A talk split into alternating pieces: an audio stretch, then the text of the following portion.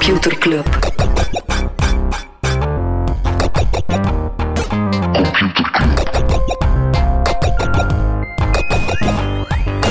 Computer Club. Hey Smolly, Hey Freddy. welkom, welkom terug. Welkom, welkom bij Computer Club, een wekelijkse podcast over technologie. Iedere aflevering selecteren Freddy en ik een eh, interessant artikel en presenteren een feitje. Smolly, kun jij tussen alle kroketten door nog aan eten denken? Nee, alstublieft, stop erover. Oké, nee, ik ga er niet over stoppen. Oké. Maar het zijn wafels. Aha. ook lekker. Ja, ook lekker. Prima dessert. Ja, we gaan eh, behalve het, eh, het eindejaar en het nieuwjaar vieren met familie en vrienden, gaan we ook het eh, nieuwjaar inzetten met onze vrienden van Computerclub. Ja, op eh, 22 januari ja, gaan Smol, Smolleke en mezelf wafels bakken voor Yes. onze vrienden van de show. Tegelijkertijd ook bakje vastpakken voor wat FIFA en Mario Kart toernooi. Great prizes, great respect. En dat komt, of dat gaat door bij Bij- pocket. In de pocket in, in Gent. Gent. Eh, en zoals gezegd, ja, is voor onze vrienden van de show, maar die mogen ook een eh, plus one meepakken. En eh, de link ja, die zit bij vrienden in hun mailbox en die stond ook in onze nieuwsbrief. En wie Ja. dan nu nog vriend wordt, die krijgt ook de link. Ja, die krijgt dus de link. Naast natuurlijk ja, heel wat andere dingen, zoals een gratis smartphone hoesje of, Kortingen op leuke kortingen op webshops, leuke webshops. toegang tot onze Slack. ja, of een eigen Mastodon username van Computer Club en onze Mastodon server. En nog veel andere dingen. Stickers, badges. Het is basically een volledig, ja, volledige kerstcadeau buffet, als het Dat je ware. dus aan jezelf geeft. Ja, koop het vooral voor jezelf. Vrienden.computerclub.online. Of Ja. vriend.computerclub. Vrienden.computerclub.online, daar vind je alles erover. Yes. Freddy, waar gaan we deze week nieuw voor hebben? Wat, er, is, eh, er zijn zo nog eh, wel wat dingen, eh, zo wat overeenkomsten gesloten, zo op het einde van het jaar. Eh, overeenkomsten met name tussen ja, grote techbedrijven en, eh, ja, eh, en de overheden of, Mhm. of partijen die ze aan het aanklagen waren. Meta bijvoorbeeld, die hebben gesetteld voor 725 miljoen. Eh, en dat was nog een eh, uitloper van het Cambridge Analytica-schandaal, waar- waarbij dat heel wat data van Facebook-gebruikers ja, gebruikt werd voor dingen dat het niet mocht gebruikt worden. Eh, en er was een grote rechtszaak toegekomen en dus Meta zegt nu, we kopen het af. Eh, bij ons hebben ze dat ook geprobeerd, maar dat eh, is vooral uitgedraaid op zowat ledenwerving voor testaankoop. Bij ons was testaankoop de partij die zei, we gaan die class action lawsuit doen. We gaan met z'n allen, iedereen gaat geld kunnen verdienen, maar het was vooral een manier om eh, lid te worden van testaankoop. Ah, ik heb dat gemist. Ja, verder eh, is er niet veel gekomen. Eh, maar ook een settlement eh, bij Amazon. Met name Amazon en de EU, die zijn tot een akkoord gekomen. Ehm, en dat gaat over hoe Amazon omgaat met derde partijen op hun platform. Bijvoorbeeld handelaars die liever een eigen leverdienst gebruiken, ja, die mogen voortaan toch het Prime-label gebruiken als ze kunnen garanderen eh, dat mensen het binnen de twee dagen hebben of zo. En dus dat was natuurlijk een Bij manier dat Bpost kunnen ze op hun kin kloppen. Ja, ik denk dat als je bij Bpost met Bpost levert, dat je geen kans maakt. Eh, maar bijvoorbeeld ook Amazon eh, belooft niet langer gebruik te maken van ja, data over die verkoop om eigen productontwikkeling te sturen. Mhm. Dus ja, het was wel op zich een belangrijke zaak en eh, ja, wel interessant dat er betere uitkomsten. Wie dat ook binnenkort sowieso een deal gaat mogen sluiten met de overheid is ByteDance, de Chinese eigenaar van TikTok. Want ByteDance heeft toegegeven dat medewerkers van TikTok ja, hebben gekeken, de, de ehm, gegevens van TikTok hebben gebruikt om journalisten van Financial Times en BuzzFeed op te sporen, om te kijken wie dat er lekte binnen een bedrijf naar de media. En Ja. ByteDance heeft dat zelf moeten toegeven dat dat gebeurde. Zeer pijnlijke timing, want eh ByteDance, TikTok, ja, die staat nu wel echt eh, al een hele tijd zo in het oog van de storm. Zeker in de VS, waar dat Mhm. toch meer en meer eh, ja, oproepen komen of zelfs wetten komen dat je het eh, niet meer mag op je smartphone zetten als overheidsmedewerker. En zo. Dus eh, ja, dat is toch wel pijnlijk. Alhoewel dat ik vermoed dat dit soort dingen ook wel bij andere techbedrijven Ja, sowieso. gebeuren. Krijg ik nog eens een streaming jingle? Ja. Streaming. Ja, het eh, jaar uit streamen of het nieuwe jaar in streamen. YouTube die gaat eh, ook voor sport. Eh, die hebben ehm, de ja, voetbalrechten op zondag. Dat is zo'n allegaartje in de VS. Ja, zo die, die voetbalrights, dat is echt zo verspreid. Voetbal of soccer? Eh, voetbal. NFL. Ehm, dus ja, dat is zo wat verspreid. En eh, YouTube koopt de rechten op eh, de zondagwedstrijden voor meer dan 2 miljard per jaar. Ehm, wat opvallend is, want de voorganger, eh, die Die, die betaalde daar anderhalf miljard voor en die maakte daar een half miljard verlies op. Dus Amazon dacht, dat kunnen wij beter. Eh, YouTube, YouTube. Ehm, Ah, YouTube. en het plan zou zijn eh, om ja, YouTube TV wat te stofferen. Dat is een product dat wij niet echt goed kennen. Dat is eigenlijk zo basically tv, maar dan via YouTube.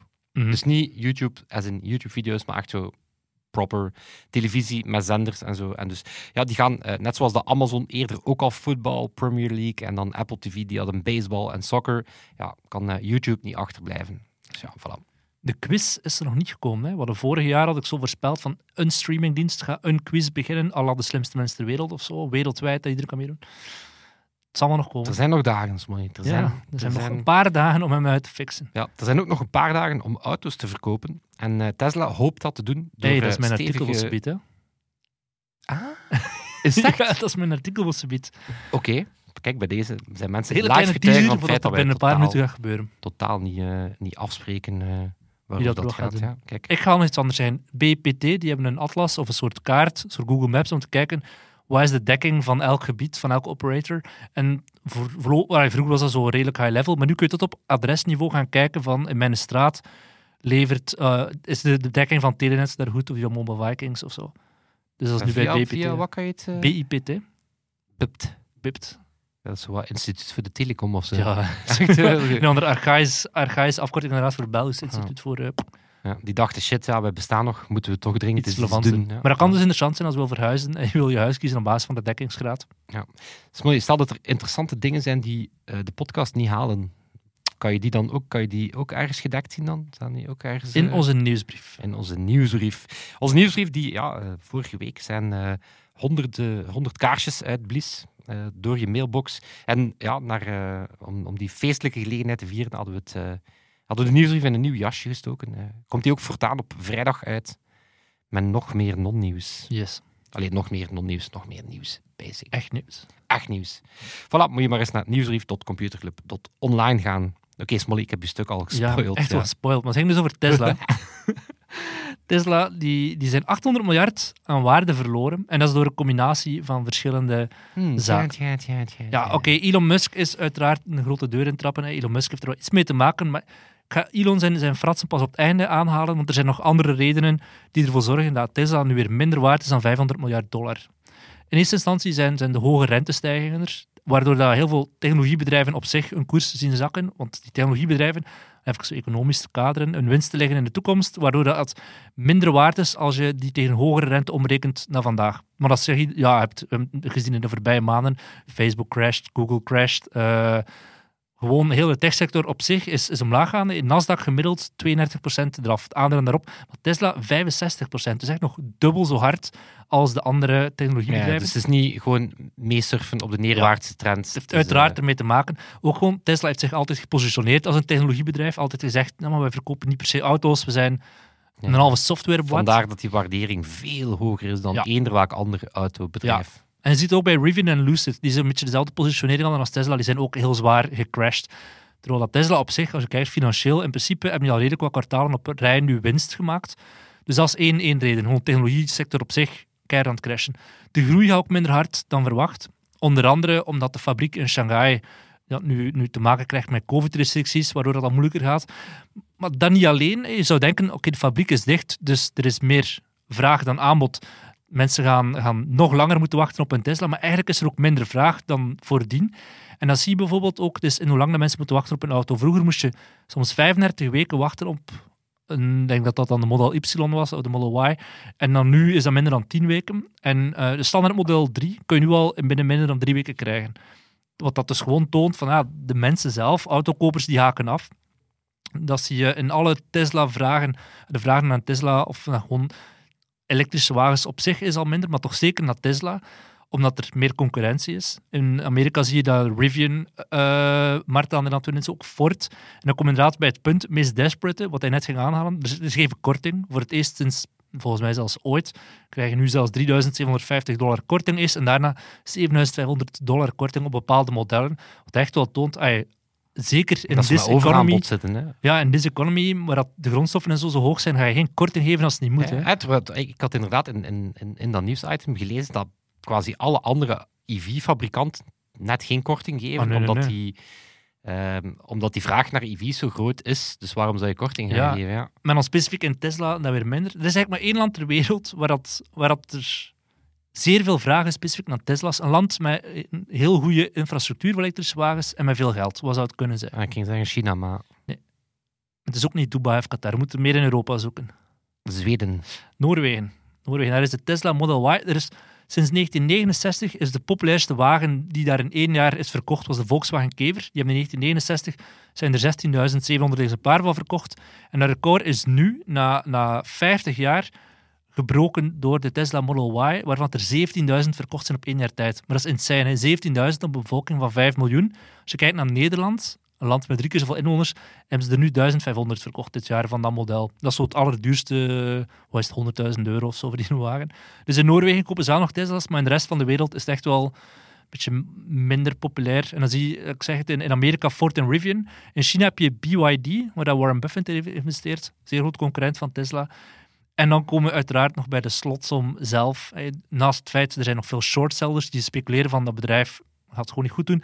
Elon Musk. Elon Musk is zo de druppel. Is afwezig als CEO omdat hij bezig is met Twitter, met Starlink, maar toch vooral met Twitter.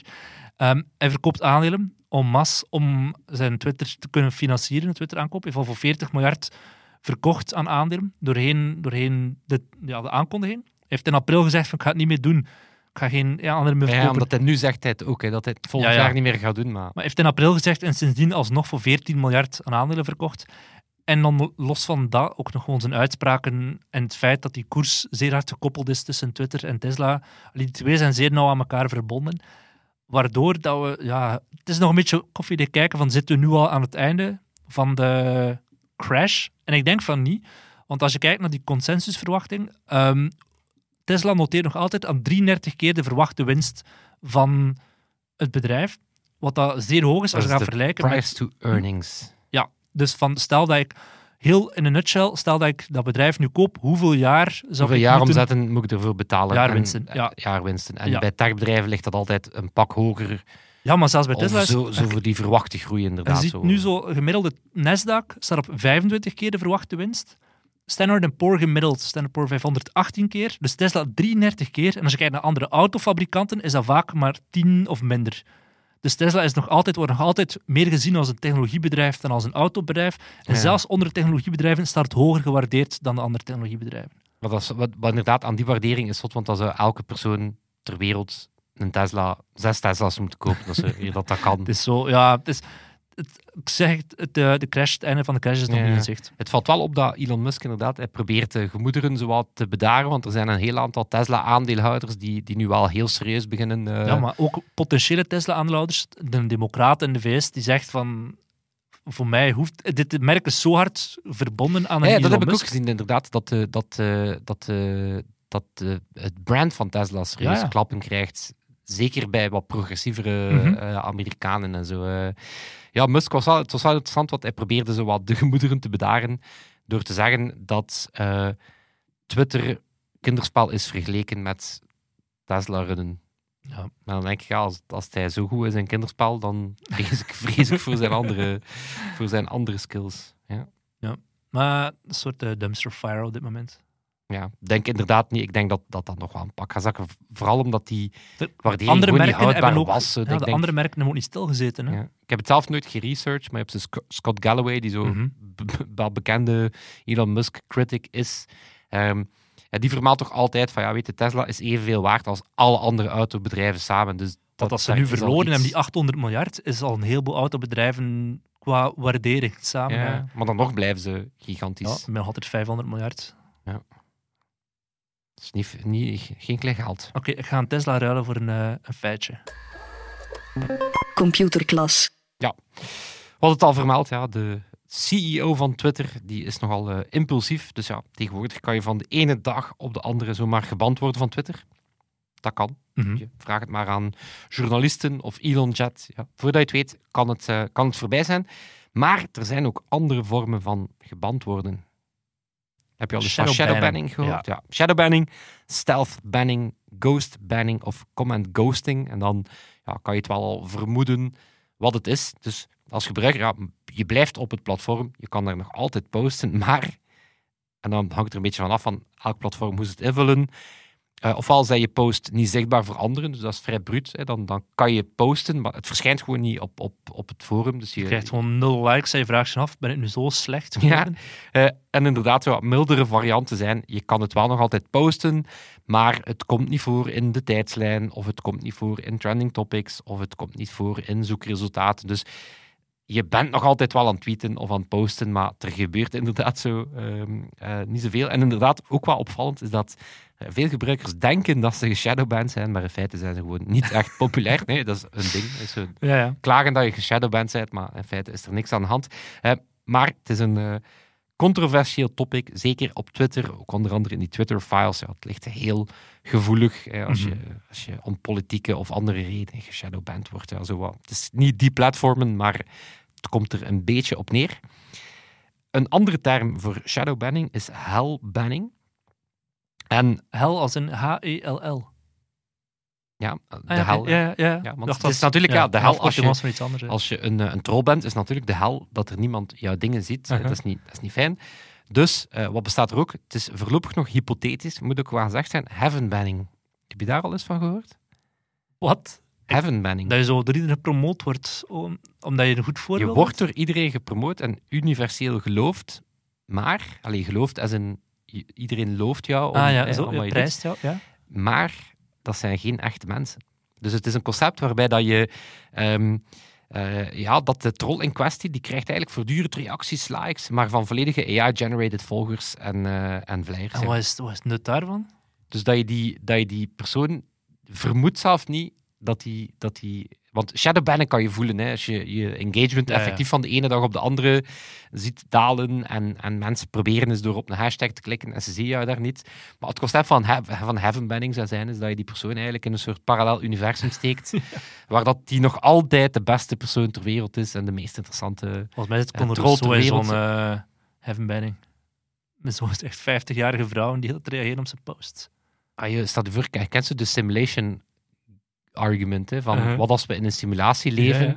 Stel je voor dat dat waar blijkt te zijn en dat wij allemaal, ons enige reden dat wij bestaan, is om Conor Rousseau zijn ego te strelen. Stel je voor dat dat zo, wat is de zin van het leven? Ah, de zin van het leven is, wij bestaan in het Conor Rousseau Cinematic Universe. Ik wil eruit. Wat? Ik wil eruit. ja, maar onze rol is, wij zijn Zo geen de, de fans van Conor Show door een deur eh, stappen en weggaan. Voilà, maar wij zijn geen fans van hem, maar zoals, er moeten ook mensen zoals ons zijn, zodat de fans van hem des te harder opvallen. Er valt net een lamp naar beneden, Freddy. Ja, we moeten, Dat moeten die weg. Oké, we gaan weg uit, de uit computerklas. We gaan weg uit computerklas. Ik ging een Eh, jingle aan Nee, nee, nee, nee, dat is gewoon een jingleloos, man. Ehm, maar ik ga wel een beetje in het, eh, ik ga wel in, eh, in het AI-thema blijven, of eh, ja, het thema van eh, AI-gestuurde communicatie. Een uh, Wired-stuk dat nog op mijn leeslijst stond. Dus het is van eh, voor de chat-GPT-hype, maar ja, het heeft er wel wat mee te maken. Eh, ik heb weer een nieuw concept geleerd, of een nieuw woord geleerd. AI-mediated communication. Dus eh, basically... Chatbots. Ehm, ja, het is eigenlijk een verzamelterm voor AI die ons beter helpt te communiceren. Eh, Jeff Hancock, prof aan Stanford, die zegt ja, dat, dat betekent eigenlijk een intelligent agent die eh, namens ons helpt communiceren door een bericht aan te passen, Hmm. te verbeteren of zelf volledig te genereren. Eh, dus een aantal voorbeelden daarvan, Ehm, maar ook wel wat bemerkingen, want ja, de ultieme vraag gaat dan van ja, kunnen algoritmes ons effectief helpen om beter te zijn voor elkaar of om onze gevoelens beter in te Mhm. schatten? Of worden we op die manier net lui en minder men- menselijk? Want ja, er zijn wel zo zachte varianten. Bijvoorbeeld als je op, eh, op Twitter een bericht deelt zonder dat je het leest, dan gaat die AI ook zeggen van ja, ben je het wel zeker dat je het wil verspreiden? Of Facebookgroepen bijvoorbeeld, daar kan je als admin blijkbaar eh, erop gewezen worden dat er unhealthy conversations aan het plaatsvinden zijn. En dan kan je daar gaan modereren. Ehm, maar een voorbeeld in het artikel, eh, wel mooi, dat gaat over Our Family Wizard. Eh, dat is een van een aantal tools die bestaan rond de co-ouderschap. Ehm, het is een tool om, ja, voor co-ouders om ja, de planning op te maken, communicatie te doen eh, rond, rond eh, wat, wat er met de kinderen moet gebeuren en zo. Ehm, dus blijkbaar heel effectief. Ehm, wordt zelf in de VS vaak eh, ja, verplicht in, in, eh, Mhm. in scheidingen en dat, soort, en dat soort regelingen. Want ja, het haalt de angel uit ja, de communicatie. Het is eigenlijk gewoon een heel nuchtere manier om, een heel zakelijke manier Mhm. om, om het co-ouderschap te runnen. En die hebben bijvoorbeeld via eh, sentimentanalyse, en wat zo'n subset van natural language processing is, hebben ze een tone meter. En die gaat kijken eh, in de berichten dat je dan ja, met je, met je ex-partner of met de, andere, met de andere ouder stuurt, van ja, zit daar agressief taalgebruik in? Bijvoorbeeld van het is uw schuld dat we te laat Mhm. zijn, dan gaat dat ding ehm, suggereren. Dus het gaat, niet, het gaat niks eh, verbieden of zo. Het gaat je gewoon erop wijzen van ja, pas op, dat klinkt wel vrij aanvallend. Of, ehm, maar het is nog altijd de gebruiker die kiest eh, om het zelf te sturen. Of ze gaan het ook positiever, positiever dingen doen. Hè. Dus die AI of dat systeem gaat jou eh, herinneren op voorhand om de planning door te sturen, wat handiger is. Of als er een verjaardag aankomt, hè, bijvoorbeeld van als de andere ouder jarig is, dan gaat hij voorstellen van, weet je, zal, zullen we Mhm. anders van week wisselen, dat jij de kindjes hebt als je jarig bent of net niet. Dus ze proberen ook wel eh, mensen attenter te maken via data. Dus dat is op zich wel een, eh, een mooi voorbeeld. Ehm, wat ik al wat verder gaan vind, is ehm, ja, allerhande studies ehm, ja, rond het gebruik van AI om je gemoed in te schatten. En, en daar is zo de heilige graal van, oké, weet je, je kan naar therapie gaan en dat helpt je om ja, handvaten te ontwikkelen, weet je, als, je- als je dat eens lastig hebt. Maar eh, in de chaos van het moment is het niet altijd makkelijk om dan eh, je, je rustig te blijven en zo. Dus ja, dan eh, is het wenselijk om wat ze just-in-time adaptive intervention noemen. Eigenlijk wil je dan dat, er, ja, dat basically je, je therapeut in je oor fluistert van oh, Mhm. rustig zijn enzovoort. Maar ja, om dat te kunnen doen, moet je natuurlijk ja, momenten van stress en andere detecteren. Dus ja, eh, een studie bijvoorbeeld op, op, op, op, eh, op een aantal tiental personen, waarbij dat ze wearable data, hart, hartslag, temperatuur, zweten, transcripties van gesprekken en een soort dagboek van je emotionele staat, ja, eigenlijk kunnen correleren tot een model dat dan ja, triggers gaat herkennen eh, wanneer dat je ja, conflicten, eh, in conflicten gaat belanden. Eh, lichamelijke signalen, maar bijvoorbeeld ook ja, letten op taal. Hè. Het moment dat je in een gesprek met je partner heel veel jij begint te gebruiken, dan kan dat er wel op wijzen dat je in een beschuldigendere Ah ja, zo, op die manier. gaat. Dus Ja. ze hebben blijkbaar dat model eh, in, in het artikel ja, is wel in staat om ja, maar wel die link te leggen tussen al die, al die, ehm, al die factoren en dan ja, de, de emotionele staat. En bijvoorbeeld Apple Watch, ja, die, die, die doen dat al voor een stukje. Als je bijvoorbeeld ja, gestresseerd bent, je loopt op de luchthaven, dan gaat die Apple Watch ja, helpen met wat ademhaling, oefeningen. Ehm, en er is blijkbaar ook een driejarige studie aan het doen, eh, in samenwerking met UCLA, ehm, waarbij Apple probeert te kijken of dat ze depressie kunnen herkennen.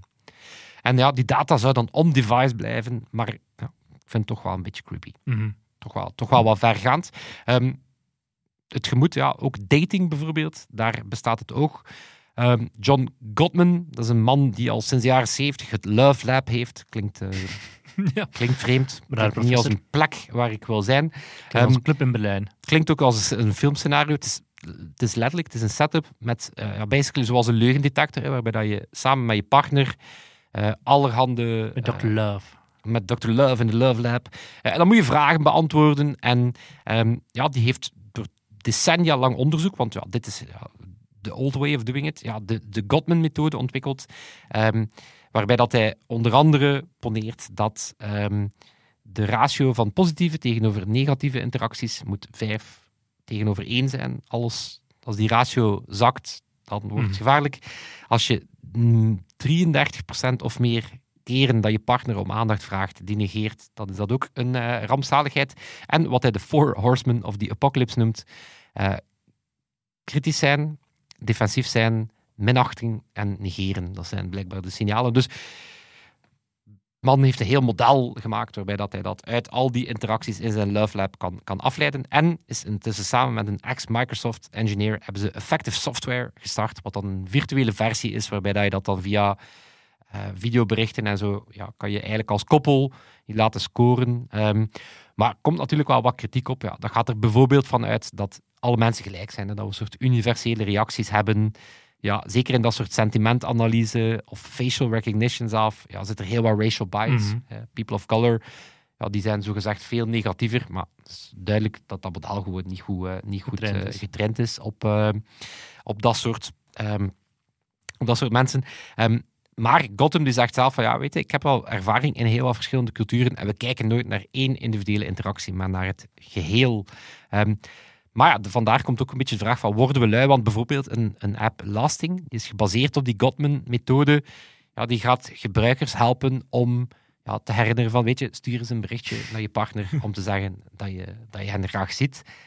Oké, dat is niet slecht bedoeld, maar het wordt wel, eh, het wordt misschien wel heel eh, gamified of zo, mhm. op die manier. Ehm, en wellicht het, ehm, een van de meest gekende voorbeelden van ja, AI-gestuurde of AI-ondersteunde communicatie. Als je Gmail gebruikt.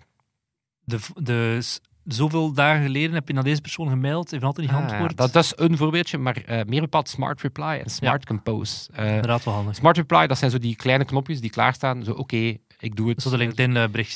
LinkedIn, die dat dan iets minder goed doet. En Smart Compose, dat is dan die ja, een beetje creepy factor dat je begint de zin te typen en die Van begint die gewoon... ja, hub in attachment. Ja. Ja. die begint die gewoon aan te vullen. Ehm, ook onderzoek daarnaar van ja, wat vinden mensen daarvan? Of welk effect heeft dat op, eh, op communicatie?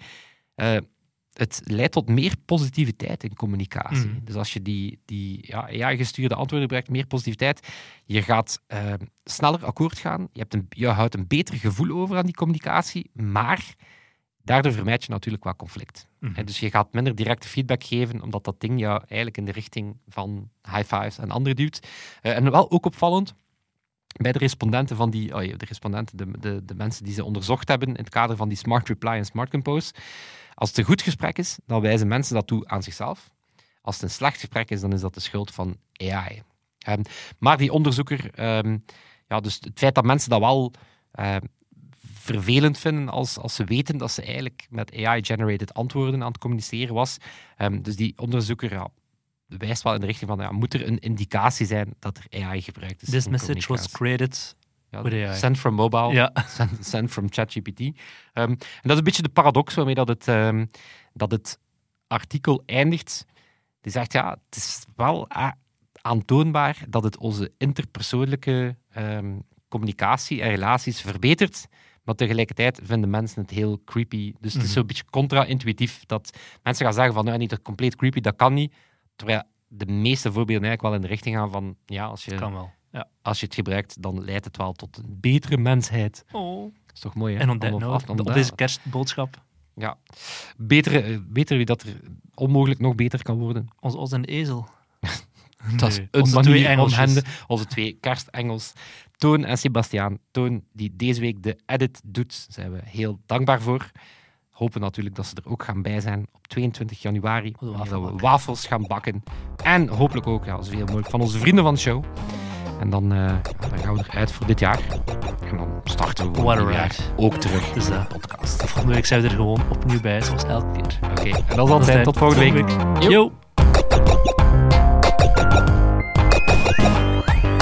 Computer Club. Computer Club.